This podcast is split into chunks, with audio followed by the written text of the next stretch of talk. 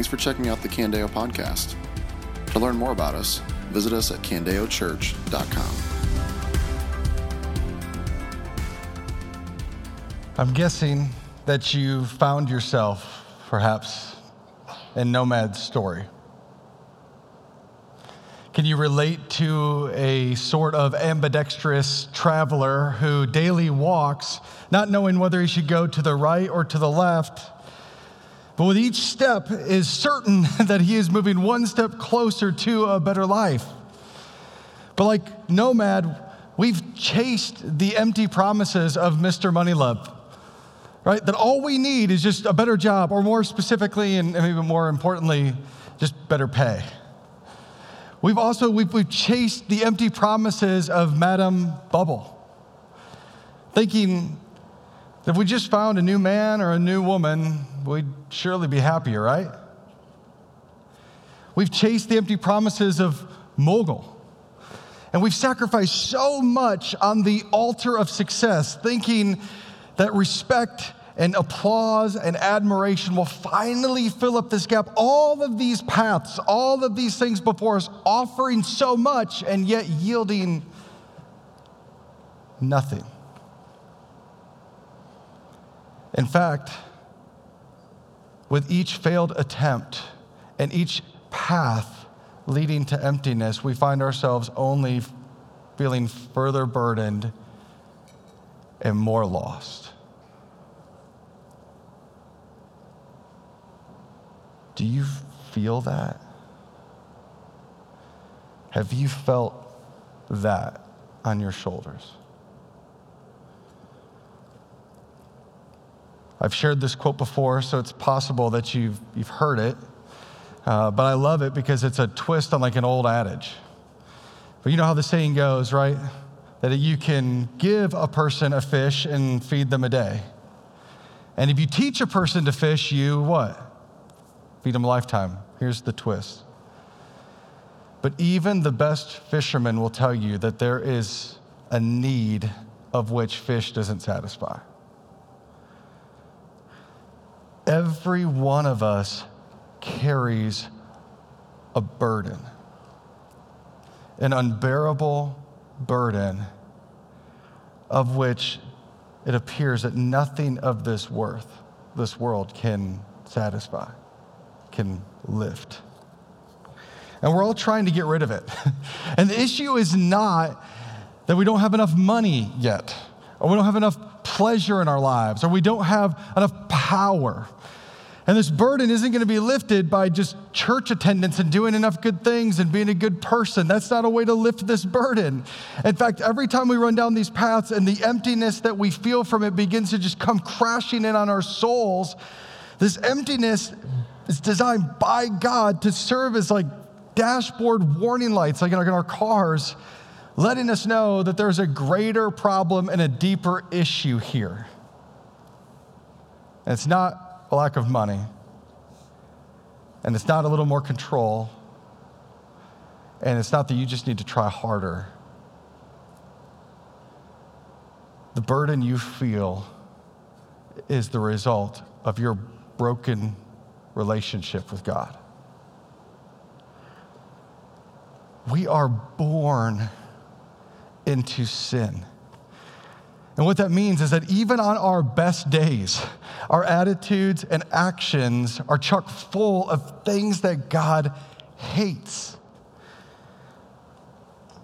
As natural as it is for us even to just breathe.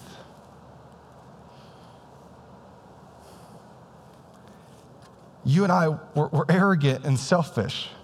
We cut corners and we lie. We hate people and crush them with our words. And because we are broken to our core, the word I like to grab onto is depravity. We are completely depraved people. Because of this brokenness, we carry always on our shoulders the burden of sin. And there's not anything in the world that can lift it. And it's into this backdrop and into this moment that Jesus' words of invitation ring out on this Good Friday. This is what Jesus says Come to me, all of you who are weary and burdened, and I will give you rest. Take up my yoke and learn from me, because I'm lowly and humble in heart, and you will find rest for your souls. For my yoke is easy and my burden is light. As all of us carry this burden of sin. And it's going to crush someone or something. You can place the weight of this burden on your spouse and try to get them to carry it, but it will crush them. You can place it on your kids and it will crush them. You can place it on your friends and it will crush them. You can ask your job to try to carry the weight of your burden, but it will never lighten your load. At the end of the day, your burden of sin is going to crush someone, something, or you. Or Jesus. Because what Jesus is offering here is a trade, a ridiculous trade where he will take your burden and give you rest. We all carry a burden, and this is the only way to get rid of it is to give it to Jesus. And how does Jesus take this burden? He lets it crush him. He was pierced for our transgressions. He was crushed for our iniquities. The punishment that brought us peace was upon him, and by his wounds we are healed. And that's why we can stand here on this day, this day where we look back that is marked by so much evil, where there's betrayal, there's a rigged trial, there's brutal lashes. There's a crown of thorns that presses out blood from a head. There's a bloodstained cross. We can look at a day full of so much evil and actually say that it is good. Because when we see the cross, we see the work of the great burden lifter. Jesus did for us what no other person and no other thing could ever do. But he took our burden, had it nailed to the cross. And for those who place their faith in Jesus, that burden exists no more. No more. Come to me, all of you who are weary and burdened, and I will give you rest. Rest. I want to define what rest is. I'm actually going to define what rest is by explaining what rest isn't. Okay? And the way I want to do this, I just want to ask a simple question. I'm assuming the answer is going to be yes for a lot of people, but how many of you have seen the movie Saving Private Ryan? know what I'm talking about? Okay, how many in this room would actually put that movie in like your top five, like all time? Like if you're stranded on an island, you could take five movies. You're taking that one. Okay, awesome. I see the men in the room. Good deal. All right, so if you've not seen the movie, uh, this is essentially the, the storyline is that you've got these four brothers, the Ryan brothers, and they all go off to war in World War II, and three of them die in short order. And the US military looks at that and says, we cannot leave a mother without all four of her boys, right? It even points to the Sullivan brothers here, Waterloo. So, what the US military does is they commission a mission where they send eight men behind enemy lines to go and, again, the name, save Private Ryan, save, saving Private Ryan. They go to rescue him. And in the course of the mission, Six of those eight men die trying to save Private Ryan. And in this final battle scene, this epic battle scene, which, by the way, if you're about to throw like the spoiler alert flag on me, like you're 20 years too late. Like it's on you at this point if you haven't seen this movie yet, because I'm totally giving it away. But in the final battle scene, there's this incredible moment where Captain Miller, who's been leading this whole mission, played by Tom Hanks, is dying on the bridge, ready to blow it, to sacrifice his life now as kind of the final step in this whole thing to save Private Ryan. And in his final words, he pulls Ryan close to him and he whispers something in his ear. Any of you that love that movie, do you remember what he says?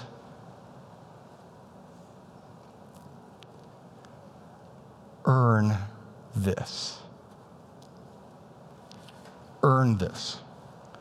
Which is why, and this can almost like ruin the whole movie for you because you understand then the tension of that final scene where then it cuts to Private Ryan as an old man with his wife, his kids, his grandkids next to him, and he is just tormented because he's standing over the grave of Captain Miller and he's feeling it and he looks at his wife and goes, Tell me I've been a good man.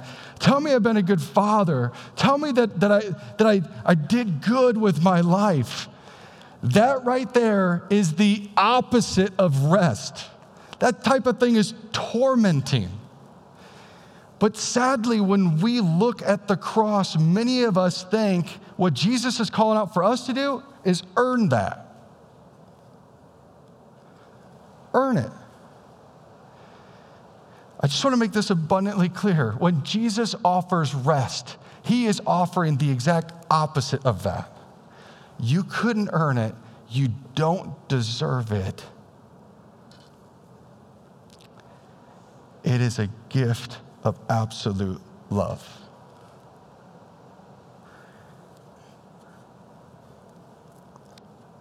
What do we have to do to earn it? Let me reread this passage, and I'm going to underline a few different words. Here's what you got to do to earn this gift Come to me. All who are weary and burdened, and I will give you rest.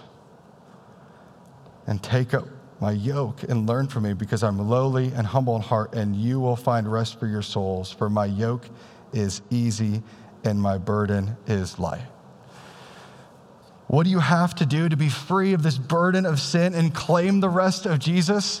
What are the requirements that he has there for us? What are the qualifications as you walk up to this ride? What's the height requirement that you must be this tall to go onto the ride, which I always hated that because of my height challenges? What do you have to do to earn this gift? Come to Jesus and take it. Take up his yoke then. And you go, ah, see, I knew there was going to be a Jesus juke somewhere in here. It can never be that easy, right? And you're just replacing one burden for another. Take that burden off, now I put this burden of Jesus on me. And I go, oh, don't miss this. Is this burden heavy? Mm-mm. Is it hard to carry? No. Why? Because the one that offers it to us is lowly, and humble.